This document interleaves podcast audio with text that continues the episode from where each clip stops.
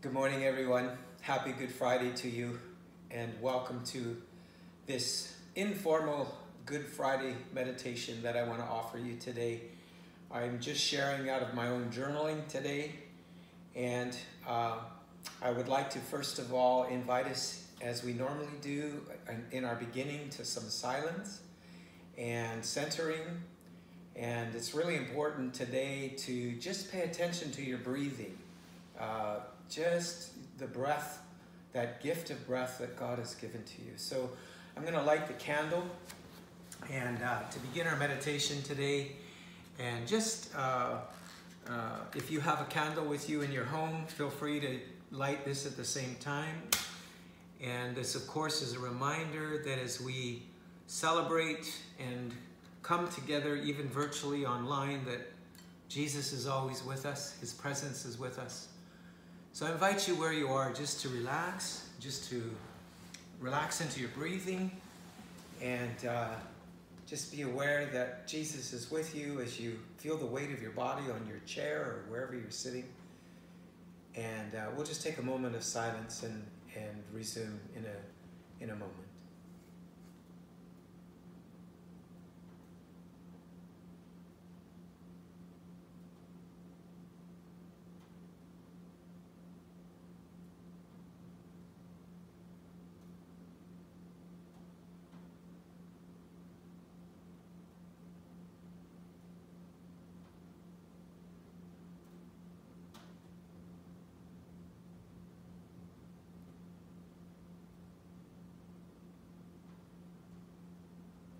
So today is Good Friday in the church year, the day that the church remembers the passion and the crucifixion of our Lord Jesus. And a very unusual Good Friday this year, probably for the first time in church history.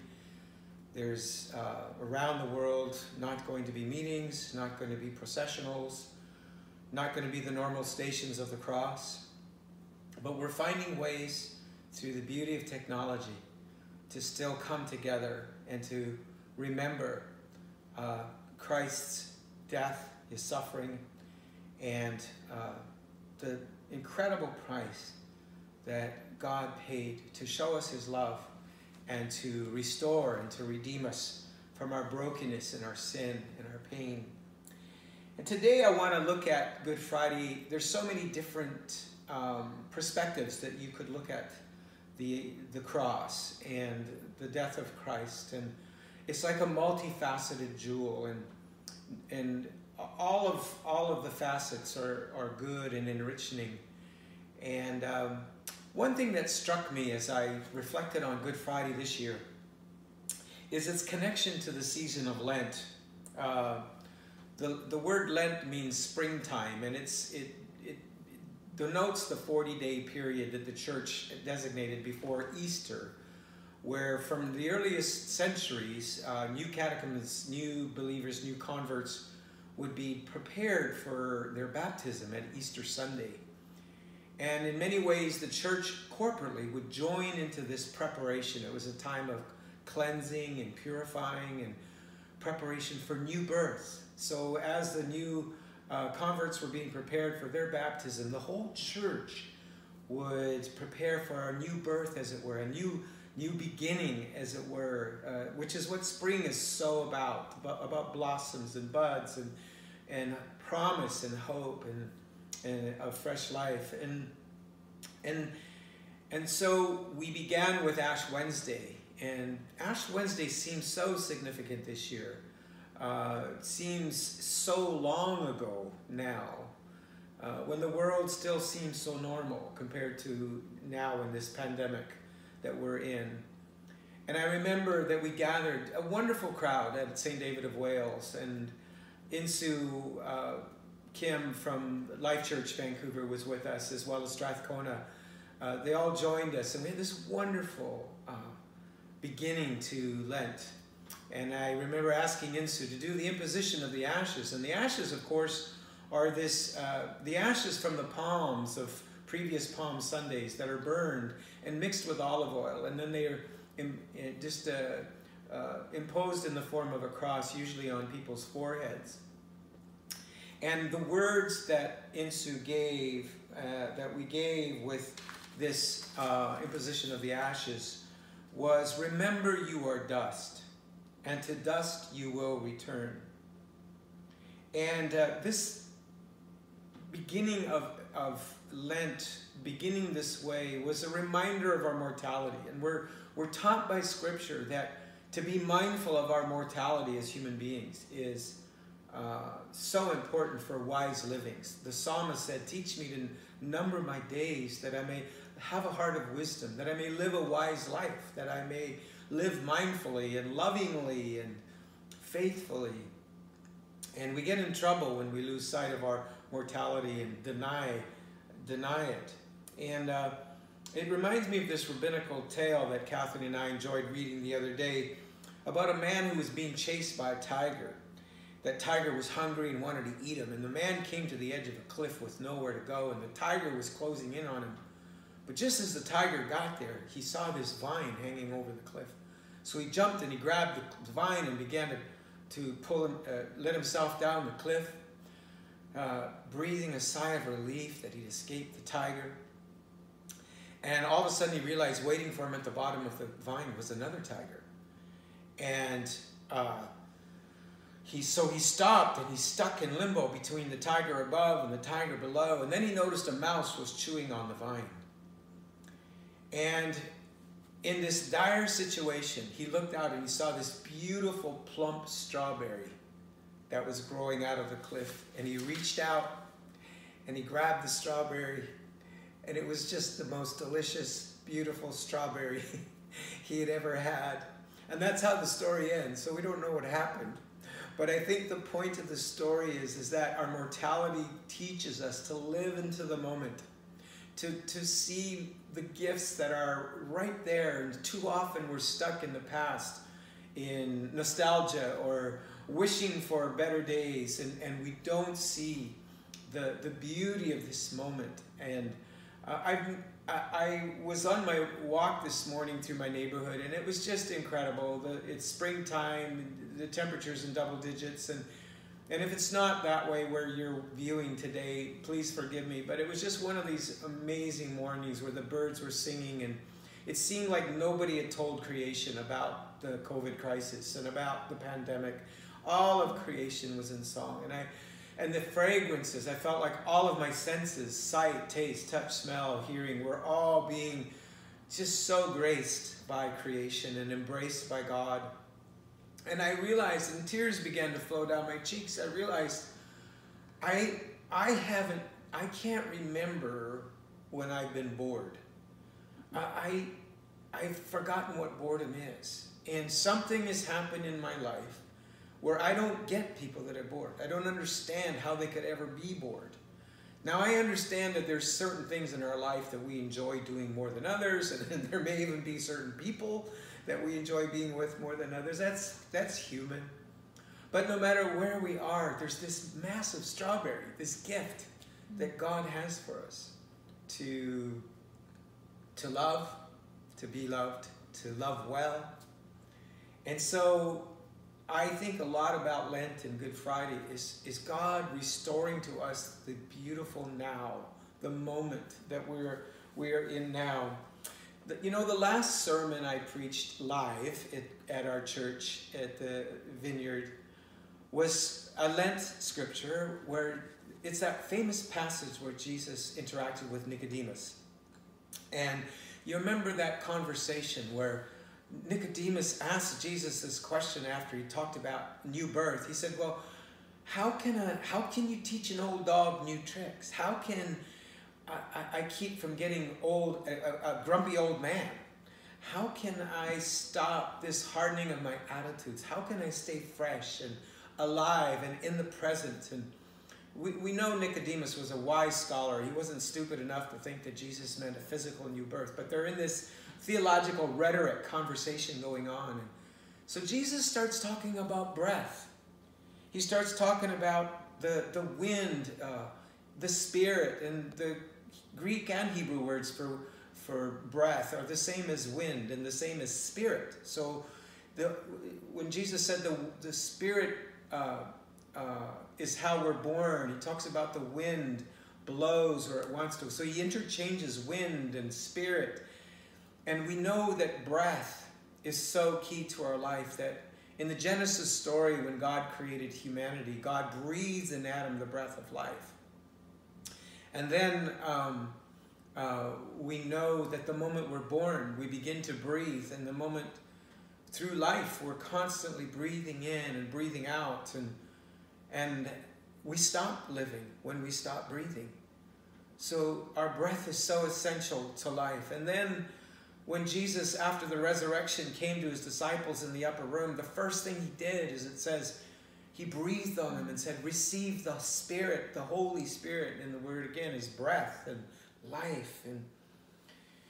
And so there's this remarkable understanding of the relationship between our breath and our mortality. And I love Richard Rohr's insight on breath, where he was writing about the name of God, this unpronounceable name that the Hebrews had. It's represented by our consonants, YHWH. But basically, you know, we've transliterated Yahweh, but basically it was not regarded as a pronounceable name. And actually understanding progressed to where they began to understand that the only way the name could be pronounced was by breathing. Literally by inhalation and exhalation, you are saying the name of God. And if that's true, Rohr goes on to say that the moment you are born and you begin to breathe, you say the name of Yahweh, of God. And you say that name every time you breathe, in and out. And then the moment you die, you stop saying the name.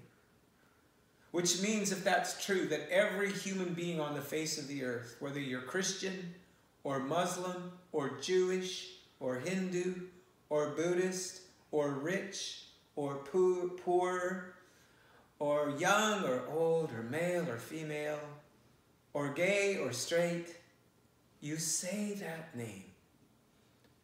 And that name is our breath.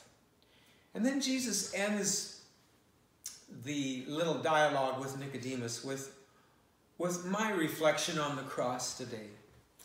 He finishes talking to Nicodemus by saying, as Moses lifted up the serpent in the wilderness, so the Son of Man will be lifted up. Well, this was an image that Nicodemus would have understood, that famous story in the Old Testament where the children of Israel stopped living in the moment. They became grumpy and tired, and they forgot what God had delivered them from, and they began to wish for slavery again back in Egypt, because at least the meals were more interesting. They were bored with this manna. And so this attitude brings poisoning, and it brought snakes, and it brought all kinds of venom into their lives. And they began to die of snake bites. And they cried out to God for mercy. And so God instructed Moses to lift up this bronze serpent on a pole. And he said, all you have to do is look. Look. Stop looking at yourself. Stop looking at the snake bites. Just see the moment that you're in and see my provision. And then Jesus said, for God so loved the world, that he gave his only begotten Son, that whosoever believes in him will not perish, but have everlasting life. And so what the cross means today for me, as I present this to you, is that it's God's provision of his love and his life, that no matter how you may be grieving today in this pandemic, whatever you may be facing in your own life, in your family, in your job, in your finances, just God loves you and is with you, and he's with you in this moment, and your world is magical and enchanted, and there's angels all around you, and that God's presence is with you. And what the cross shows us, that even in those places where God seems to be the most absent, he is actually the most present. So I'd like to invite you to after this broadcast is done, just with those that are around you, to break bread together and to have communion. And Kathleen and I are going to do this with these elements in a few moments. This beautiful Vancouver Island multi-grain bread, European style. We're going to break bread together.